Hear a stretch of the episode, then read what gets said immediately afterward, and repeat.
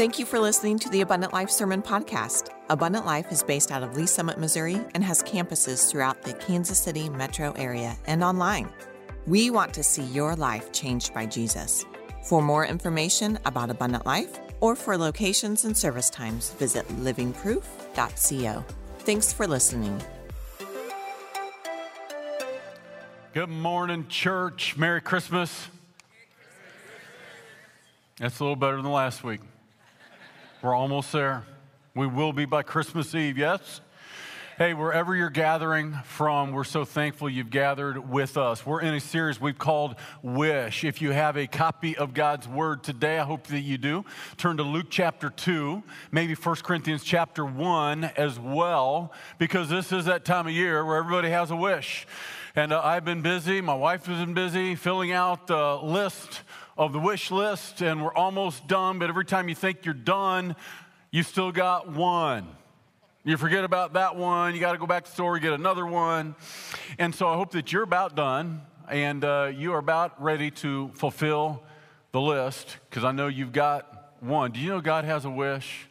I hope that you have a wish, and we're going to talk about that wish today, this Christmas wish. We began two weeks ago with the wonder of creation. The wonder of creation. Only by understanding God's plan for man from the very beginning can you really understand the story of Christmas.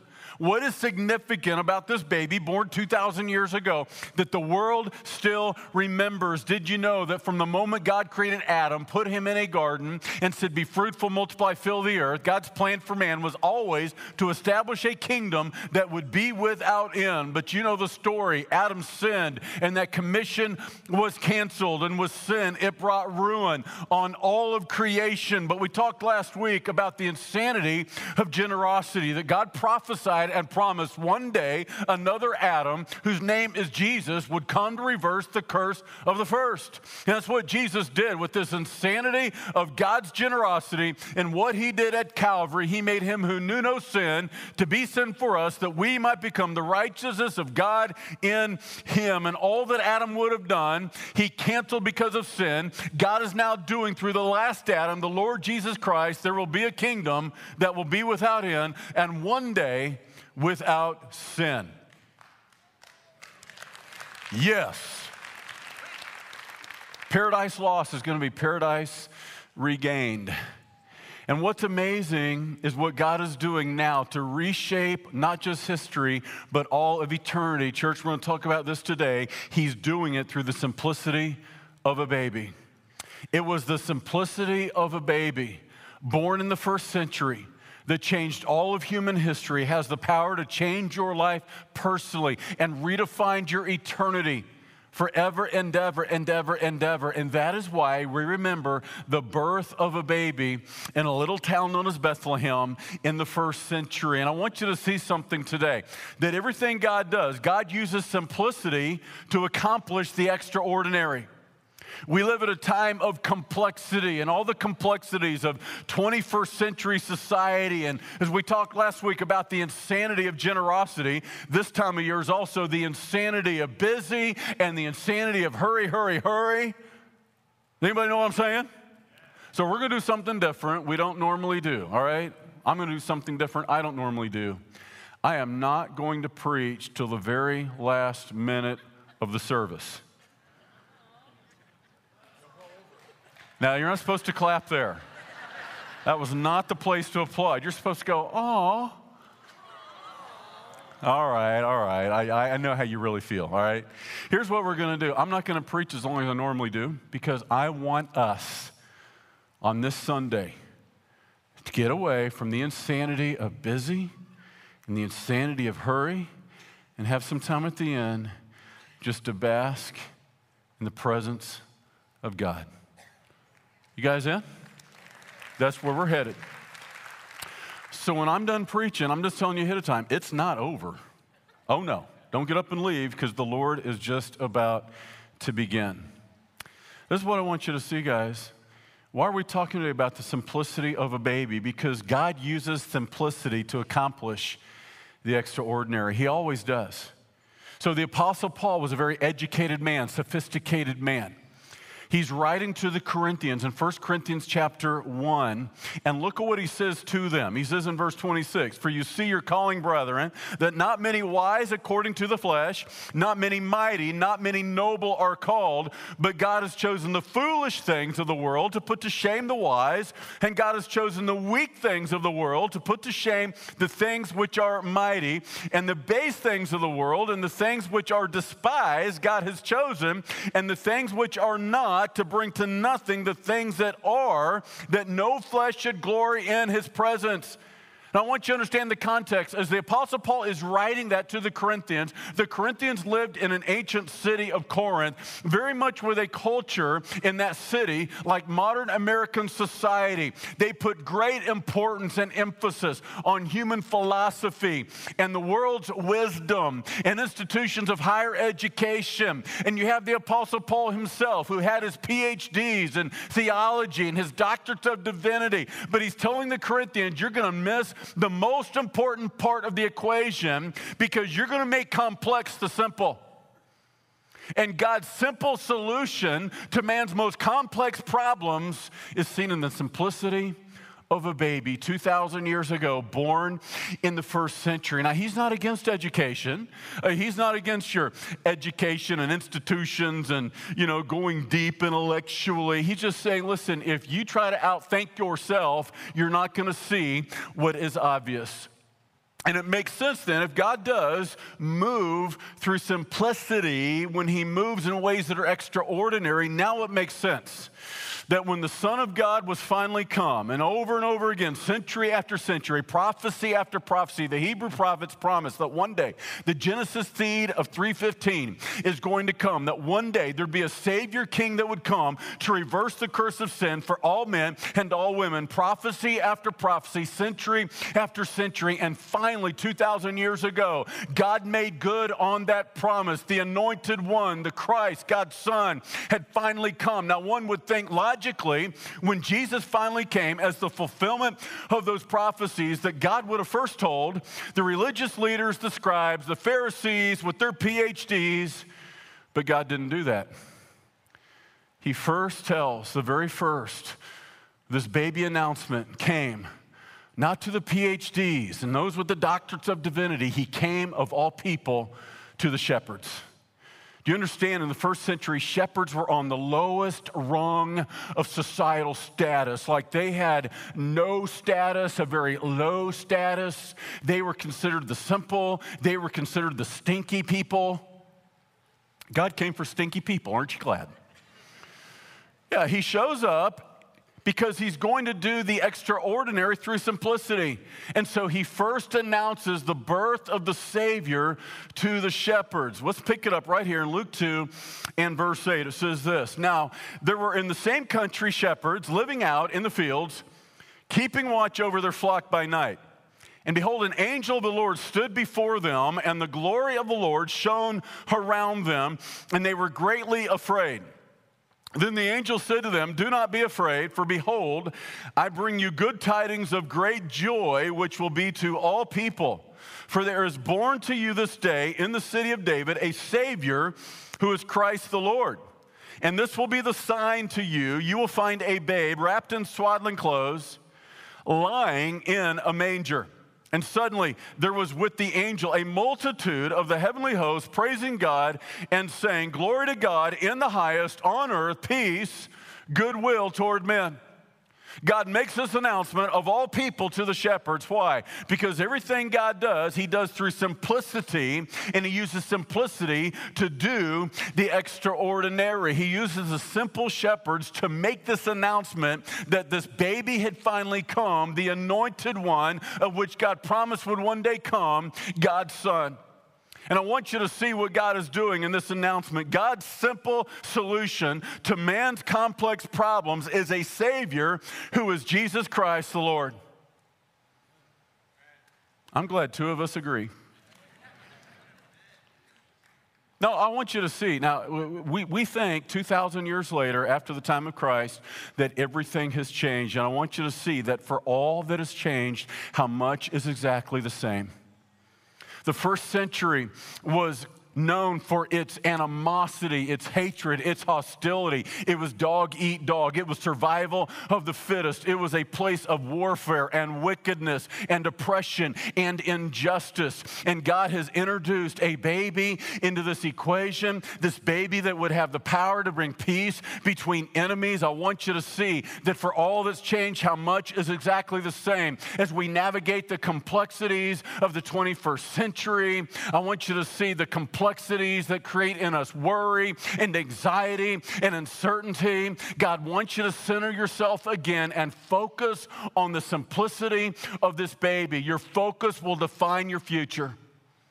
And for all that's changed, so much is exactly still the same. See, we're still looking for political solutions to spiritual problems, material solutions to spiritual problems, physical solutions to spiritual problems. And God is trying to tell us our number one need of all our needs is a Savior. Because when we put the Savior in His rightful place, every other part of our life will fall into its rightful place. See, when this relationship with God is all it's meant to be, and I'm fully aligned behind God through my faith in the Son of God, then everything around me is going to fall into place too. And that's why God's simple solution to man's most complex problems is a Savior who is Jesus Christ the Lord. You see, it's Jesus that is reversing the curse of Adam's sin for all men. It is Jesus that is reversing the curse of sin upon all of creation. You see, it's Jesus who brings God's redemption on all that has been lost. It's Jesus who brings restoration on all that's been broken. It's Jesus who came to reconcile the curse of sin and turn back Adam's rebellion. And it's Jesus that has the power not just to do that for creation, but to do it for your life personally. You see, Jesus is the answer, He's the simple solution. And this world is looking for all types of answers to the most complex of problems. And here's what God is telling us today, what God told the Corinthians many years ago. Don't miss the simplicity in all the complexity. And I want you to see this is what he says again and again to the Corinthians in his second letter. Watch this 2 Corinthians chapter 11 and verse 3. But I fear lest somehow, as the serpent deceived Eve by his craftiness, so your minds may be corrupted from the simplicity that is in Christ. Again, the Corinthians, much like our American society, uh, they prided themselves in philosophy and wisdom and education, sophistication. And here's what the Apostle Paul was telling them My fear is that in the same way Satan deceived Eve, he's now going to deceive you and me through deception and distortion. Church, we live at a time of deception and distortion. But listen very carefully if Satan cannot deceive you, he will settle to simply distract you. Because in your distraction, He is slowly working your destruction. And you see, we live at a time of great distraction. This COVID world we now live in is full of distraction, it is full of diversion. And we look at all the uncertainties and the anxiety and the insanity, and we begin to worry. And you know what God is reminding us? You need to focus your attention again on the simplicity of the gospel that Christ died for our sin, that he rose again, that one day he's coming back, and paradise lost is going to be paradise regained. In the end, we win. In the end. And if it doesn't feel like right now we win, it's because it's not the end. Hang on. Just focus on the future. Your focus will determine your future. And I'm convinced we need to abandon, guys, the insanity of hurry hurry, hurry, and abandon the insanity and the crazy of busy, busy, busy, and just focus again on the simplicity of the hope of the world. This baby that was born 2,000 years ago, named Jesus. Yet, even we do this in the church. We take the simple and make it complex. Theologians are known for doing this, taking the simple and making it complex. Did you know, for example, that Christmas is the celebration of the hypostatic union?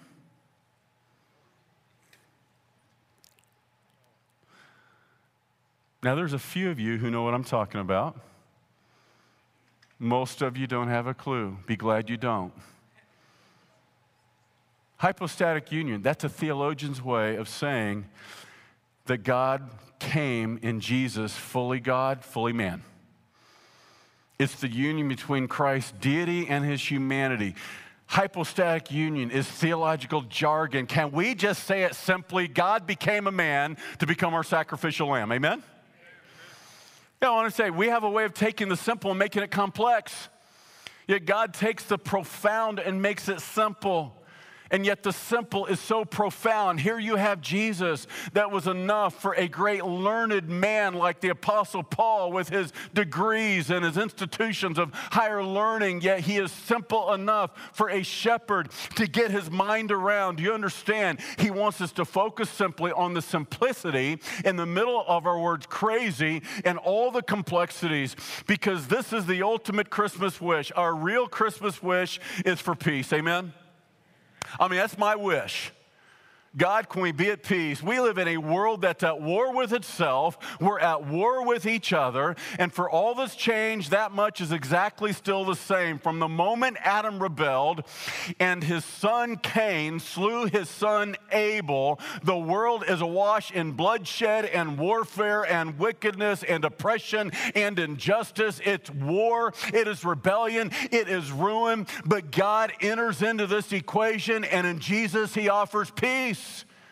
And that's the Christmas wish that the world will finally be at peace. And God offers, watch this, the simplicity of a baby that has the power to bring peace between enemies.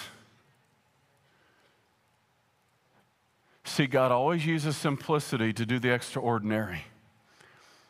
And it's the simplicity of a baby that has the power, even in our world today, to end the hostility, to end the animosity, to bring peace between enemies. I don't know that this is ever seen anywhere in history as it was Christmas 1914. You talk about the insanity of human depravity. Human depravity is never seen like it was in World War I. The amount of bloodshed and destruction had never been seen in human history. And all of a sudden, for the first time ever, modern mechanized armies met on the field of battle and they quickly dug trenches for themselves. It was a stalemate in 1914. And literally, with trench warfare, you understand your enemy was just right there. Your enemy was just a stone's throw away. You were literally living with your enemy weeks and months on end. As much as 100 yards separated you, sometimes only 100 feet separated you. You could literally hear your enemy going to bed at night. You could hear your enemy making breakfast in the morning. But we're told some something happened so powerful, so unheard of. It was called the Christmas Truce 1914. An informal truce took place between mortal enemies because of the simplicity of a baby.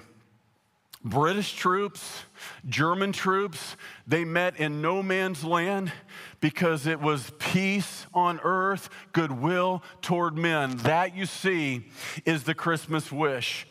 And in 1914, for just a moment, there was a timeout to the insanity and all the depravity. It was peace on earth, goodwill toward men. And somebody actually snapped a photo on Christmas Day, 1914, of British and German soldiers playing soccer together in no man's land.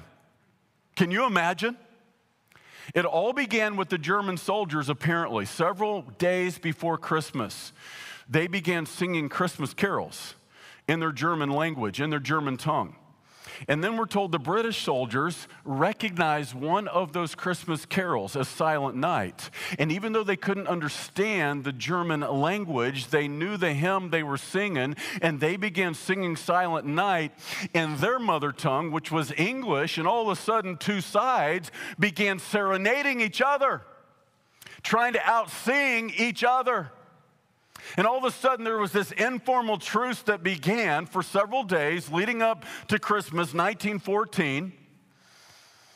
And the Germans are said to have lit candles right there at their trench, erecting Christmas trees and lighting candles on the Christmas trees. And on the morning of Christmas, it was a very courageous German soldier that began to creep out of his trench coming up over the top. And as he had the courage to do that, others followed him. And all of a sudden, crossing no man's land with their hands up, they began saying, Merry Christmas, Englishmen! Merry Christmas, Englishmen!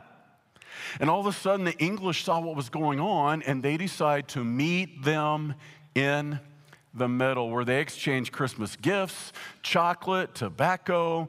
Uh, they uh, exchanged uh, buttons and other souvenirs, played soccer. 100,000 men up and down the Western Front. Can you imagine? The simplicity of a baby had the power to bring peace between enemies. And for just a moment in time, the insanity stopped. The depravity stopped. Yet the world is still at war. Let me ask you this question Who are you at war with? You've dug your trench, they've dug their trench.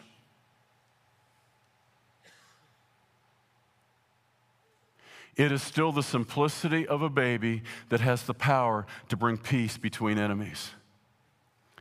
Yet somebody has to be the one to make the first move. Somebody has to have the courage to climb up out of that trench and meet your enemy in the middle. And I will promise you, if it could happen in World War I, it can happen to you and me too.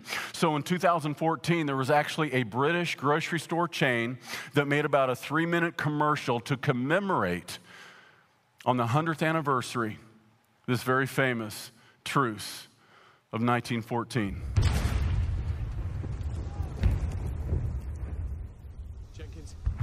Oakley. No.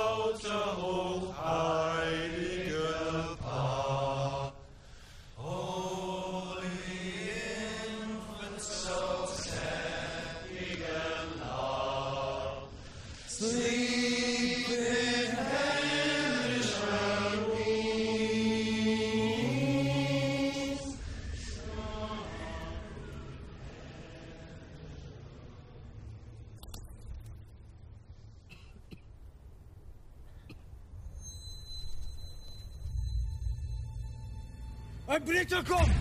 Ein Blitzer kommt! Jim? Jim, don't, don't do it! Halt! Er ist nicht bewaffnet!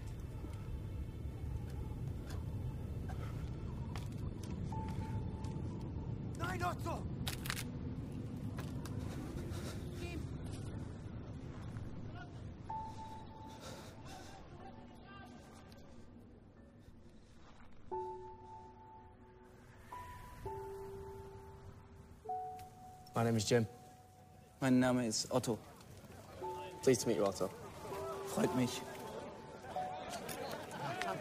Rose, she's called. Ähm, sie ist schön. Sie ist schön.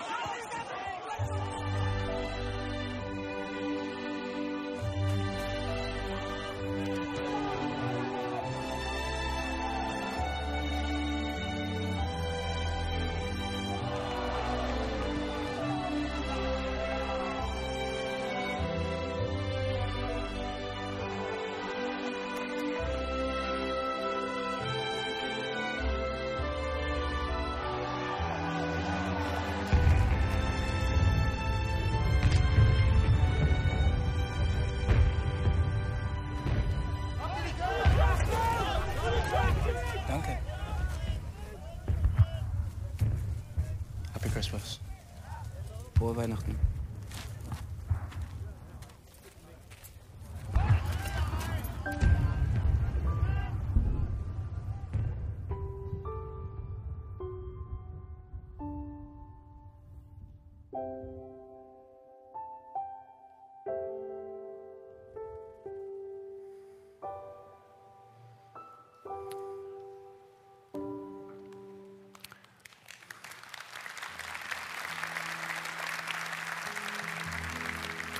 Isaiah 9 6. For unto us a child is born, for unto us a son is given, and the weight of his government shall be upon his shoulders. And his name shall be called Wonderful, Counselor, Mighty God, Everlasting Father, Prince of Peace. The simplicity of a baby has the power to bring peace between enemies. You see, it was the sin of men that brought rebellion on God's creation, death, destruction, ruin. And it's still sin that steals the peace from families, from marriages, from homes, from communities and cities and countries. The world's at war with itself because we're at war with God. But the simplicity of a baby has the power to bring peace between enemies, to restore broken families, to redeem broken homes.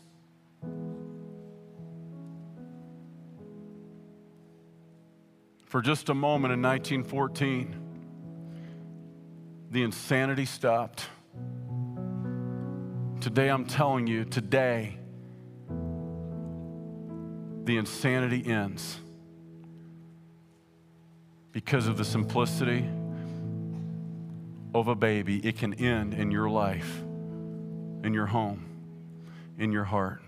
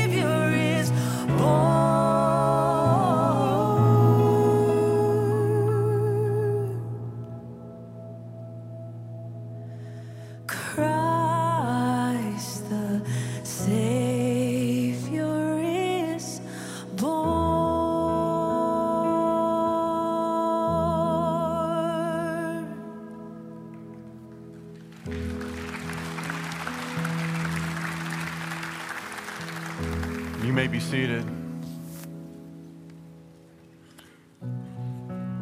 Yeah, I look at the Christmas truce of 1914. For just a moment, the depravity, the insanity stopped. Simplicity of a baby makes peace between enemies. You know, one would have thought out there in the middle of no man's land, somebody would have had the presence of mind to go, hey, can we just call this whole thing off? What do you say we all go home? Didn't happen. The world is still at war. But one day the Prince of Peace is going to come. He's going to establish a kingdom. It will be peace on earth, goodwill toward men. Thy kingdom come, thy will be done on earth as it is in heaven. But until he comes, as those who have been born again in the image of the living God, what are we? We're ambassadors of peace, ambassadors of this baby. We have what it takes to end the animosity, the enmity, the hatred, the hostility of modern American society. So I'll ask you again who are you at war with? You've dug your trench, they've dug theirs. There's no meeting in no man's land. No, we're not going to meet in the middle. You stay over there, I'm going to stay over here. Sweet friends, listen carefully. Christmas, it's a reminder that it's God who gives forgiveness, grace, mercy, reconciliation. And what God has done for us, we can do it for others.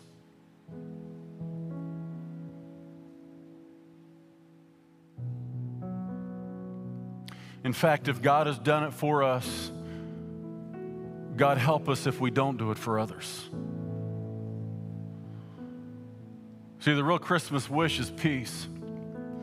It's what we all long for. Yet the world is still at war. Because of sin, the world is at war with God and at war with itself. But it's Jesus who offers peace. And until you're at peace with God, you can't have peace with others. I don't know if you realize this or not, but the New Testament does not define our relationship with God apart from Christ as members of his family. As a matter of fact, what it says again and again is we are his enemies. We are the enemies of God. See, every time we sin, we join Adam's rebellion against him. And that's what sin is it's rebellion against God, it makes war on God. And apart from Christ, you're not a member of God's family. You're estranged from God. You're God's enemy. You're in a different kingdom. Not a member of God's kingdom, but it was 2,000 years ago on the cross of Calvary that Jesus made your peace offering. In fact, this is what it says in Romans 5 and verse 1. Therefore, having been justified by faith, we have peace with God through our Lord Jesus Christ. It was on the cross that Jesus took all of your sin upon him. It was on the cross that all of our evil was placed on him. The sinless Son of God, who knew no sin, took all of our sin so that we could be redeemed from our sin. No longer God's enemy but a member of his family. Therefore, having been justified by faith, that word justified, it's just as if I've never sinned. In the eyes of God, He no longer sees my sin.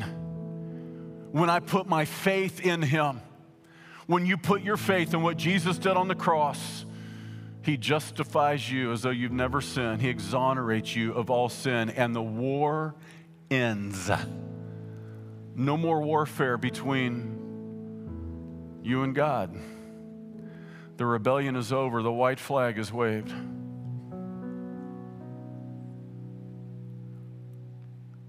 And this is the number one problem. And God gives us a simple solution. The problem of every human being is a problem of the human heart. And the simplicity of a baby has the power to bring peace between enemies, you and God, and then you and others. It says this in Luke 2 and verse 12, and this will be a sign to you, speaking to the shepherds. You will find a babe wrapped in swaddling clothes lying in a manger. I pondered this for years, every Christmas. What is it about the swaddling clothes that were a sign? Swaddling clothes were very common in ancient Israel In the first century, if you were a new mother and you'd just given birth to a baby, you would swaddle them. Swaddling clothes is not really clothes, it's a linen cloth, four or five inches wide, and you would cut it to length, maybe four or five feet, and then you'd wrap your newborn baby in it, kind of like a mummy. And it was believed that that would help the baby transition from the womb to the outside world. The angel says, Here's your sign you're going to find a baby wrapped in swaddling clothes lying in a manger. Now, a manger is a feeding trough. That would have been a sign, rather unusual for the shepherds to see a baby lying in a feeding trough. But the swaddling clothes to them wouldn't have been much of a sign. I pondered this, I researched this. What is it about the swaddling clothes? You know, some teach that the swaddling clothes were the same as burial clothes, and this prefigured somehow Jesus' burial, but linguistically, that can't be proven because when the New Testament writers write of burial clothes, it's a different word altogether than swaddling clothes. But there is a connection. You see, it was these very shepherds who got this birth announcement that were watching over what would become Passover lambs. And their payday came once a year in the Feast of Passovers as tens of thousands of Jewish Passover pilgrims would flood Jerusalem and they would pay for these Passover lambs to take part in the Jewish Passover. Now, what was the Jewish Passover? Exodus chapter 14, God instituted the Passover on the night before the Jews were going to leave Egypt and be redeemed from their slavery and Egyptian tyranny. God said, I want you to take the blood of a lamb, a Passover lamb, and I want you to put the blood on the doorposts of your home home here, here, and here, symbolically foreshadowing the cross. And they would commemorate during Passover that God had redeemed them from captivity with the blood of this Passover lamb. Century after century after century after century. And God said, When I see the blood of that lamb, I will pass over your sin.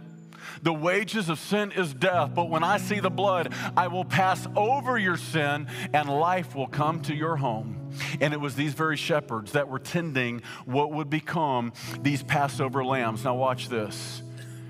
It had to be a very special lamb, not just any lamb would do. The Passover lamb had to be a male lamb without spot, without blemish, pure white, without injury without spot, without blemish. And when they would call their flock and they would separate the Passover lambs from the other lambs, check this out they would swaddle those lambs. They would wrap those lambs in swaddling clothes to protect them from injury, to protect them from getting soiled.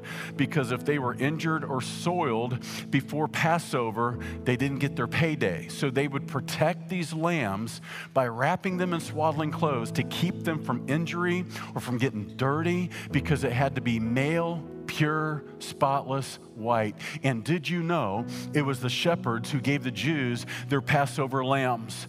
And here's the connection it was God who gave us all our Passover lamb, the Lamb of God, the Lord Jesus Christ. To God be the glory. John 1:29. Behold the Lamb of God who takes away the sins of the world. And the apostle Paul would write, "For indeed Christ our Passover was sacrificed for us." You see this baby did not come simply for the manger. He was the Messiah, the anointed one who came for the cross. And it was on the cross. He took all of our sin, our stain, our shame, our every single blame. It was all placed on him. And when God sees the blood of the Passover Lamb of God, He no longer sees your sin. He passes over your sin because it was all placed on Jesus, it was all placed on Him. The only question is have you made the great exchange? Your life for His.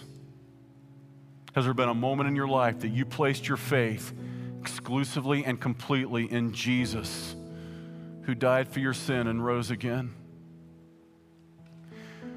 And if so, I cannot think of a better time than to celebrate together the Lord's Supper. That's what we're going to do right now. We're not going to hurry through this. I want you to spend some time in introspection, free from all the distraction. Set aside the insecurity, the anxiety, all of your worry, and focus right now on the simplicity of a baby who would grow up for one reason to hang on a cross at a hill called Calvary. The Apostle Paul would write in 1 Corinthians chapter 11 this is a very sacred thing we do. We don't do this to receive him, we receive him by faith. We do this to remember him. And it should never be empty religious routine, just going through the motions. So the Apostle Paul would tell us we need to have a time of personal introspection, private confession. Any sin or rebellion that you're harboring in your life, just confess it to Him right now. Would you do that?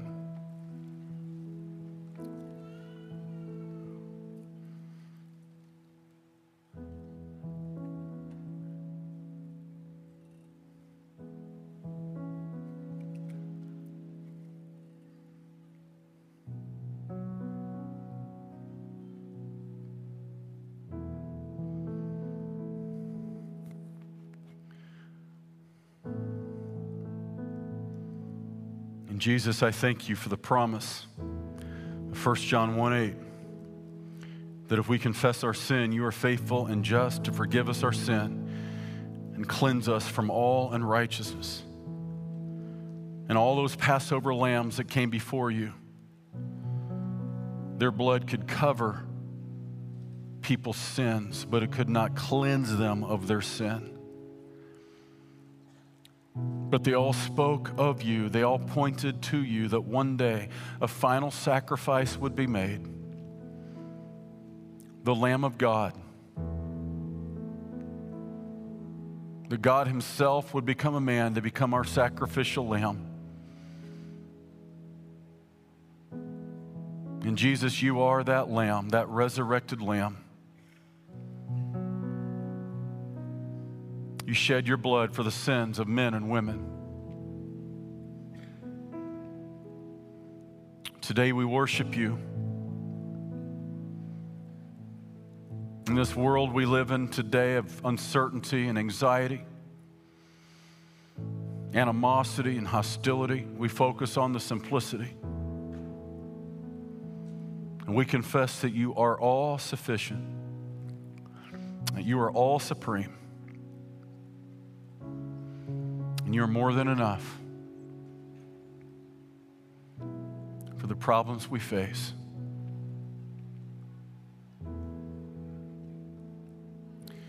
As they celebrated the Passover, the Jews would always begin by eating of unleavened bread. And of course, Jesus, on the week of his crucifixion and resurrection, was preparing for Passover with tens of thousands of Passover pilgrims from all over the Roman world gathered in Jerusalem. As tens of thousands of those Passover lambs were being slain. It is said the blood that would come from the Jewish temple would roll down the Kidron Valley. And at that very moment, the Lamb of God would hang on Calvary. No, that is not coincidental, very providential. And on this night, our Passover lamb would take the Passover with his Jewish disciples, his followers.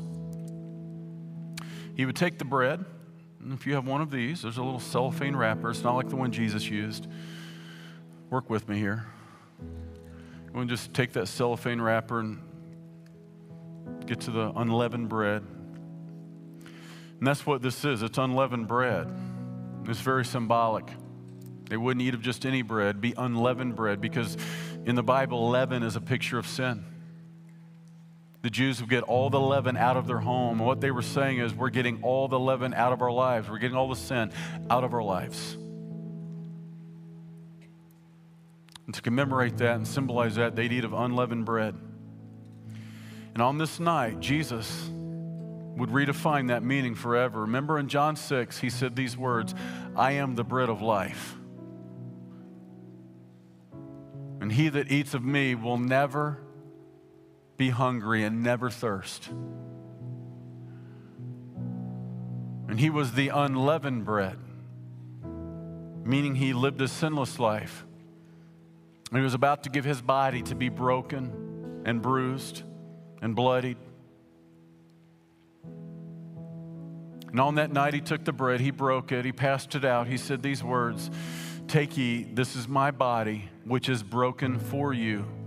This do in remembrance of me.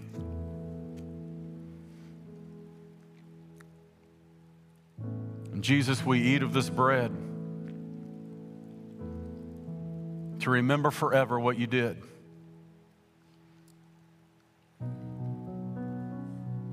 You are the unleavened bread of life. Though you came as a man, you were unlike any other man born of a virgin. You did not carry Adam's seed, so you did not carry Adam's sin. Conceived of the Holy Spirit.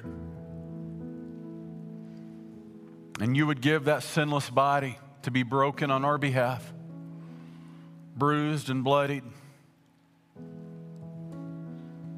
abused by the very people you came to redeem. You came unto your own, but your own received you not. But as many as receive you, to them give them the power to be called the children of God. And I thank you that we can be numbered among the redeemed, the children of God, members of the family of God, no longer enemies of God. You were flogged buy our freedom. You were pierced to ease our pain. And by your stripes, we're healed. And then he took the cup. And from the earliest pages of biblical history, the fruit of the vine or wine is a symbol of blood. And Hebrews chapter 9 says there's no forgiveness of sin without the shedding of blood. And all those Passover lambs that came before him could temporarily cover the sin of men and women, but they would have to do it again and again and again and again. But the Lamb of God has come, the anointed one, God's Son. And the blood of Jesus Christ does more than cover our sin, it cleanses us of sin, exonerates us in the eyes of God. Jesus died guiltless for the guilty.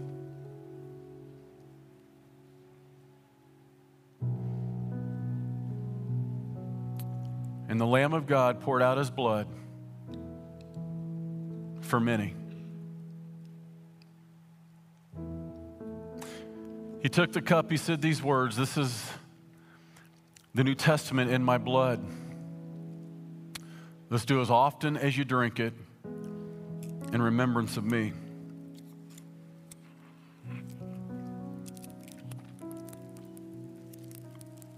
And Jesus, we drink of this cup, remembering the blood of our Passover lamb, the Lamb of God. We celebrate the incarnation. That God became a man to become our sacrificial lamb. And the simplicity of the birth of a baby has reversed the curse of sin's penalty for all that believe and all that trust in you. Church, listen carefully. We're going to stay right here for as long as you'd like. Still early. Don't rush off. You'll leave here, the insanity will begin again, the busy, the hurry. Just, just stay, just sit, stand and sing, whatever you want to. We're going to worship. I'm going to come down off this platform. I'm going to stand right there along with other members of our response team. And, church, I know in a place this size with this number of people here, not every person here is ready for eternity. Not every person here can be certain of their destiny. You don't know today where you stand with God. I'm not sure if I'm a member of God's family or if I'm still his enemy. Sweet friend, today that can change. If you'll have the courage to climb up out of your trench, meet God in the middle, he'll meet you there. And I'm going to stand right there, and I encourage you right now to come from wherever you are up in the terrace, down this aisle.